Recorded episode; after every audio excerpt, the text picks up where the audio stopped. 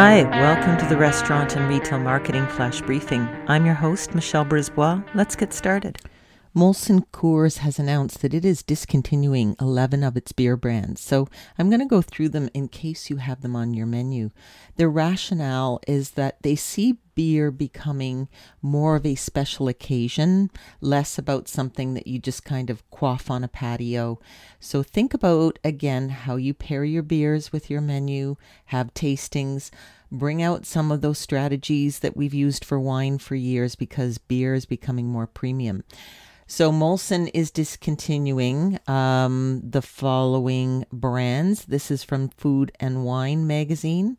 Um, so Molson Coors has announced plans to axe 11 of its economy brands and the 11 brands set to be discontinued.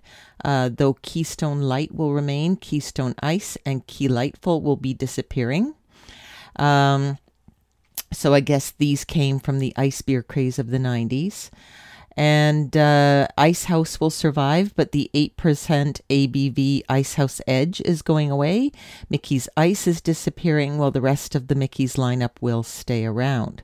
Milwaukee's Best Premium is being retired, but its light and ice versions will still be brewed. A couple of light beers are being dropped. Miller High Life Light and Hamm's Special Light are being retired. The original Steel Reserve 211 is ceasing production, although its fruity spin offs appear to be surviving.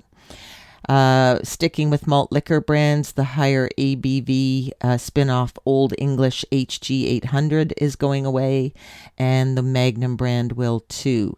Henry Weinhard's Private Reserve is also being retired.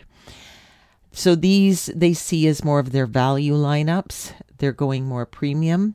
Uh, but if you hear something on that list that's a fra- favorite of your patrons uh, and is on your menu, you might want to think about introducing them to something else so that they uh, don't go elsewhere. Talk to you tomorrow. So come on, let's get out.